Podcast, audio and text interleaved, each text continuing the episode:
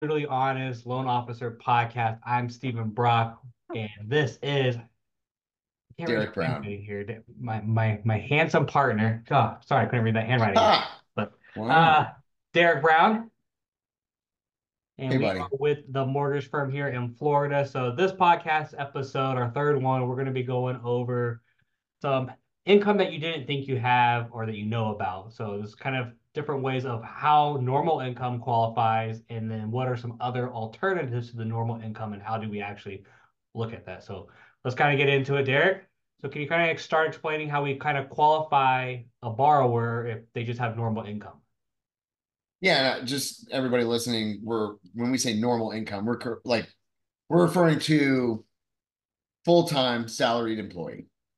So you work for a company 40 hours a week and you might just get a base salary. So if your salary is $60,000 a year, we would qualify that as $5,000 a month. We go by gross. Uh, and then that's your income. And then divided by your uh, debts and the future mortgage payment. That's what we get your DTI and your approval amount is based on that. Um, so then some people say, well, what about like, you know, part-time workers? So if you're working a little less than 40 hours a week, we typically need a two-year work history to show, you know, your average over the two years for the amount of hours. And then we would take that times your new rate of pay. So if you've received some increase in pay um, since you started, that's great. And we would use the new pay amount um, times your average hours per month.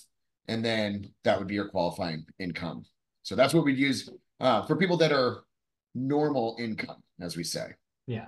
I mean, bo- bonuses, same way, two year history, showing two years worth of bonuses happening. You know, what we're looking for is, is the the reoccurrence of it, the stability of it, um, because you know bonuses aren't guaranteed, but if you were getting them for the last couple of years, that we can see that kind of thing and, and, and use it. Um, so that those are a great thing. And then I, I guess there's stipends that are in there. You see a lot with the police officers and stuff like that, where they get like uniforms, you know, allowance for uniforms, allowance for this or that. per diems and stuff Yeah. like that. It all kind of depends. Uh, we see a lot. I will say, especially since we started doing Hometown Heroes when it originally came out, we we're working with a lot of nurses. Um, and then police officers have it sometimes too, but we see it so much with nurses where they have third shift differential, weekend differential, and it's you know increased pay per hour.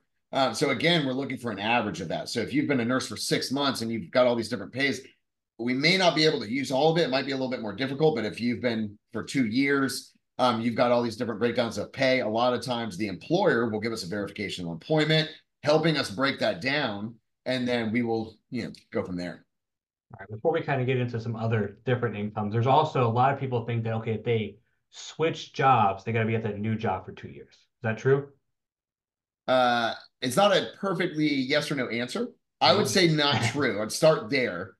Um, it really depends on kind of the field or where you're at before to what you're going to next. Um, if you are salaried or not. Uh, but what we look at, like underwriting guidelines, might be a little strict, and then that's our job as loan officers to help the underwriter understand. Um, so if you're if you've got a new, better job, hi, like higher pay, you're allowed to switch industries.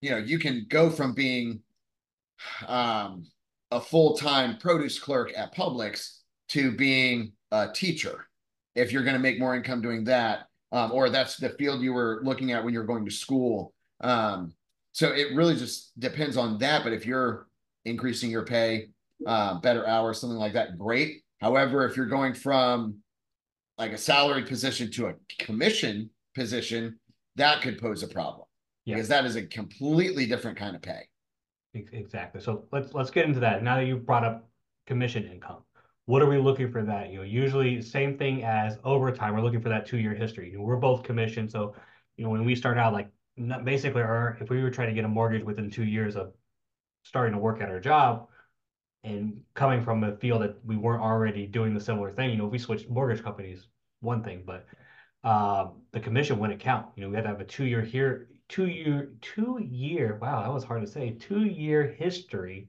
and we take that average of it. So, um, and as long as it's not declining, we don't want to see a decline from hey year one to year two. Now we have questions with it. You know, why did it decline? What's going on with it? Um, so that that's usually the most common one when people are W two actually employees. But what if they're self-employed. What are their income? You know, I know we were probably going to do a whole nother podcast on that, but Yeah. self-employment, I mean, you really get in, into it. Um, so we'll go over that one day, but Self-employment's just harder because they're allowed write-offs. correct. Like I can't do a ton of write-offs as a W-2 employee unless I've got a side business. Um, which again, that's self-employment. You Yeah. know, so should as a self-employed borrower, should you claim every bit of income and not write anything off and then pay Uncle Sam? No, that sucks. Like you should always take advantage of tax strategies to avoid paying more than you have to. Uh, but we go by when we were doing qualifying income, it's your net. So you have your gross income. If you made hundred thousand dollars, but you wrote off fifty, we can go by the fifty, the net. You know, if you made two hundred thousand dollars, but your accountant is amazing and it's showing fifty thousand dollar net income, we're going by fifty.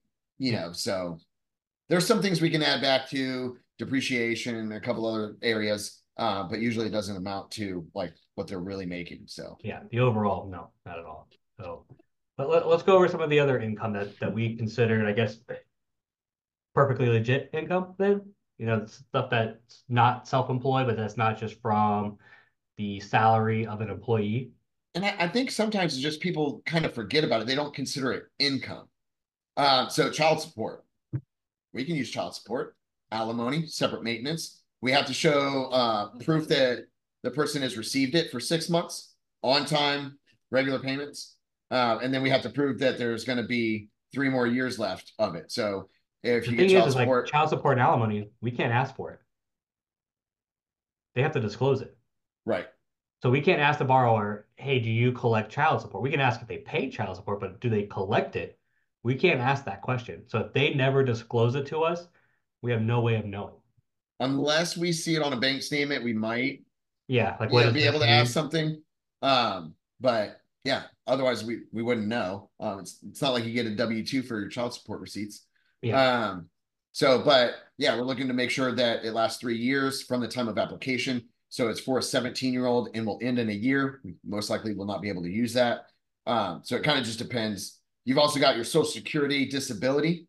Um, so that and that's where some people think like, oh, like my grandfather gets social security or disability. Not that's not always the case. Um, if you have a child with a disability and you're the payee for it and you're receiving their social security benefits, technically we can use that as income. I, I collect VA disability. oh But that's now that's disclosed on your certificate of eligibility, isn't it? it would be on my certificate of, el- it, it would show that I don't have to pay the VA funding fee. It doesn't tell you what I collect. I don't believe on this, Eh, Double check that, Stevens. and maybe it does, but you still got to prove it. Now, Right. The other part of those is a lot of the social security and disabilities are only taxed, if at all, or only to a certain portion. So some of those we can actually increase, like VA disability is not taxed at all. It's not on the Right. tax return at all. Um, so you can actually round that number up depending on the type of loan, up to uh, you know, twenty-five percent additionally to it. So that's Right. additional quote unquote income, qualifying income with it that you didn't really have in there. All right. Um, let's see. Pension, retirement. To so, and that might be from somebody receives a pension, uh, but they moved from, let's just say a teacher was working in New York and decided to semi-retire to Florida, and they started teaching in Florida, but they retired from uh, you know, uh the school in New York. They might receive a pension right now while they're still teaching. Um, so that's one thing we look for is extra retirement or pension income. Usually it's pretty easy to qualify for it. You get a pension statement. Um, you might have to look at uh, tax returns depending on if we're getting a 1099 type of thing. Uh, but usually that's pretty easy to qualify Oh, with as well. A lot of police officers and firefighters have it too. Um, when they were like, I know my brother-in-law had one when he was in a smaller town that then the county took over their police department. So technically the county Gotcha. gave him one pension, but he was still working for him. But the Florida state, since it was in that small town, took it over and he was getting that while he was still working. For Awesome. once he got so, so many years of it. So they might have two or three and they might be collecting it while they're still working, like you said with the teacher. Right. Just, just depending. So, Right. And then one of my favorite ones, IRA distribution. Um, it's just because it's easy. We can kind of set the tone of what we want. So if you've got an IRA, uh, typically this is for somebody a little bit older that's been putting into an uh, IRA retirement account. Uh, but the way we qualify is we divide that account by 36. We might do a little bit higher so that there's a little bit left. Um, and if there's no penalties or anything, you just set up that gross distribution. So let's make it easier. If we've got $370,000 in an IRA, right? Mm-hmm. And then you divide that by 36, we can use as much as $10,277 in qualifying monthly income. So then we could round down, leave a little buffer in there and say $10,000 a month is now in qualifying income. We just have the financial advisor that handles the account send us a letter stating that they're doing an IRA distribution monthly. And then we show one distribution. We have to do it one time close, closing. Yep. and then a lot of times borrowers cancel after that. So it's just one-time distribution and we're good to go. Yeah, exactly. I mean, that is that is a huge one. Um, I had a client that came to me, or a realtor sent this client over. They weren't able to close, and they're like, "Okay, what can we do with this file?" They sent we we got it over, so you know, a I don't know what you call it, a hurt file, a, a junk file that somebody couldn't do anything. So a rescue file, that's word I'm looking for. So we had this rescue file. They come to me and I'm like, just take an IRA distribution. Like that's all you need to do. Like this is easy. I don't know why the other person didn't tell you this is what you need to do. We get it. They knock that out within a week, and we're closing in like eight nine days. Bro, so I had a customer I was working with, um, doing great. Realtor referred me, um, and so we're using his grandmother as a co-signer because he was self-employed, made good money but didn't show it. Um, so grandma has an IRA, non she's going to be a um, non-occupying co-borrower. Sorry, I'm, I'm struggling through words with you. Yeah. so we're adding her as a non-occupying co-borrower. We're going to use an IRA distribution. You know, so everything's great. We're pre-approved. He finds a home. I call the listing agent, have a great conversation. We end up going under contract. They did a longer contract, 60 days, which ended up being my saving grace because he calls me and is like, hey man, so like I've got a buddy that's a mortgage broker. And I was just like, okay, hmm. you've been working with me for a couple weeks now, and now you're going to bring it up. I get you under contract, and you're going to say this. He's like, his rate's like a little bit lower. Um, and I was just like, okay, well, I mean, my rate is this, you know, and we was back when rates were so stupid low, it almost didn't even make a difference. But I was like, listen, I can't get there. Um, and so then I don't know, 20 something days go by and he calls me in a panic but also kind of mad. He's like, Derick, like whatever loan you're trying to do, like just can't be done. And I was like, I don't, I don't really know what you mean.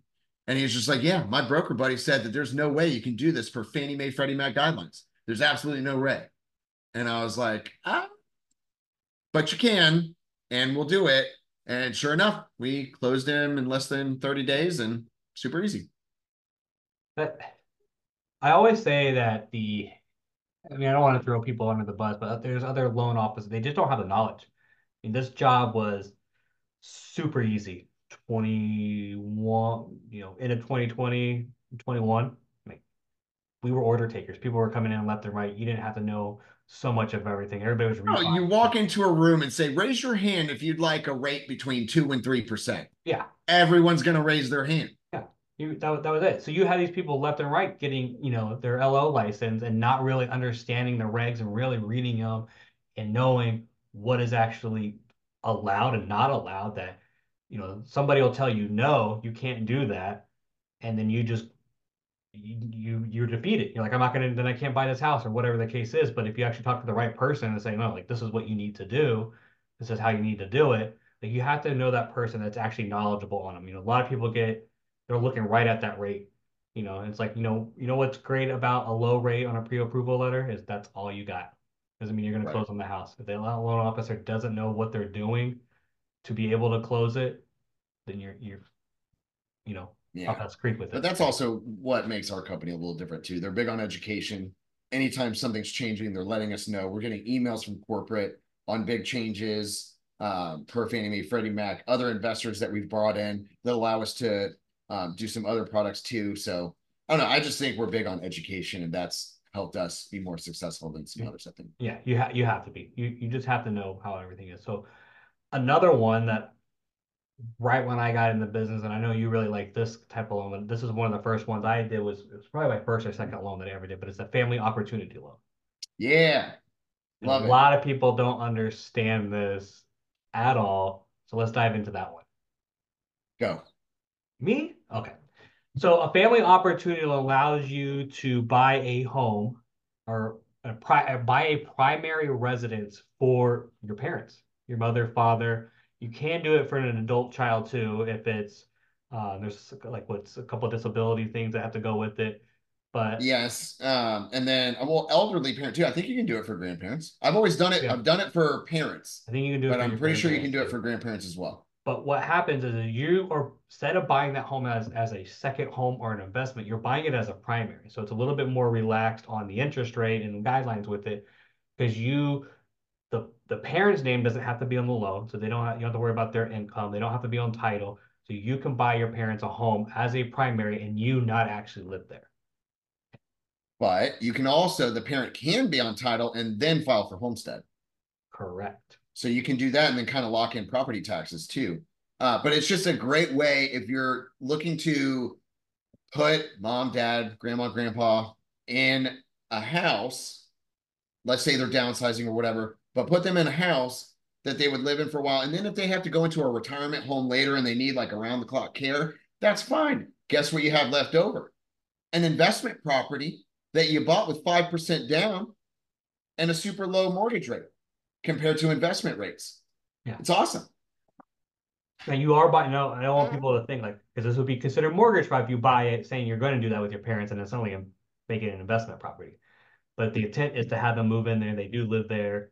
They will not only 100%. going to knock on the door and check it, but like that's your intent. Now if they suddenly see it's up for rent right after you bought it, now they're going to deem that loan fraudulent. They might call the note due. Yep. So, So you're suddenly going to be it's not a monthly payment. You're going to have the whole thing due next month. right. And we're not trying to do that.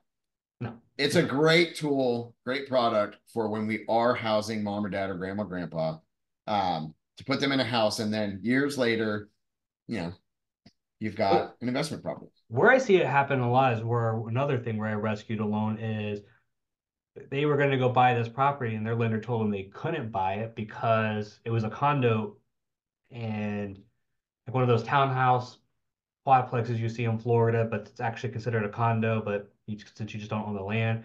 But since it was a condo, they had too many investors in there, so they couldn't buy it as an investment property without going to a, a, a non-traditional loan type. And I was like, okay, well, hmm. what what are we what are we looking at with here? And they're like, we're buying it for he was buying it for his mom. I'm like, this is family opportunity. Now it's a primary. We don't care about all the investors in there anymore. Right. So it was like being able to change change his loan to that and the excitement and, and the gratitude that these people have just because knowing what type of income and what kind of things you can do is is huge with it. Yeah. Love it. All right, so we we talked about the traditional income, your W-2 salary, hourly people, what happens when you have commission or things that don't always occur all the time, like overtime or or um, bonuses, stipulations, stuff like that. Um, went over the family opportunity side. We're gonna go over one day soon self-employment because that's that's a long Yeah. episode. And Yeah. then of course other things that people don't think about income, their their pension, their disability, social security, child support, alimony. Um, these are great tools. And then like the biggest one, the IRA distribution that most people don't even realize they can tap into. Right. So, And a lot of time they have to do the RMD, the required month, uh, is it monthly distribution? I don't think it's monthly, but that's the required distribution they, once they per have year. to take out eventually they have to take out so much a year. Right. Yeah. At a certain So a lot of times this qualifies within that anyways. yeah, at a certain age they have to take out so much a year. Right. Thanks for joining on the today, joining us for this. Just looking at different types of income, and then hope to see you guys on the next episode. Thanks, Derick. See you, man.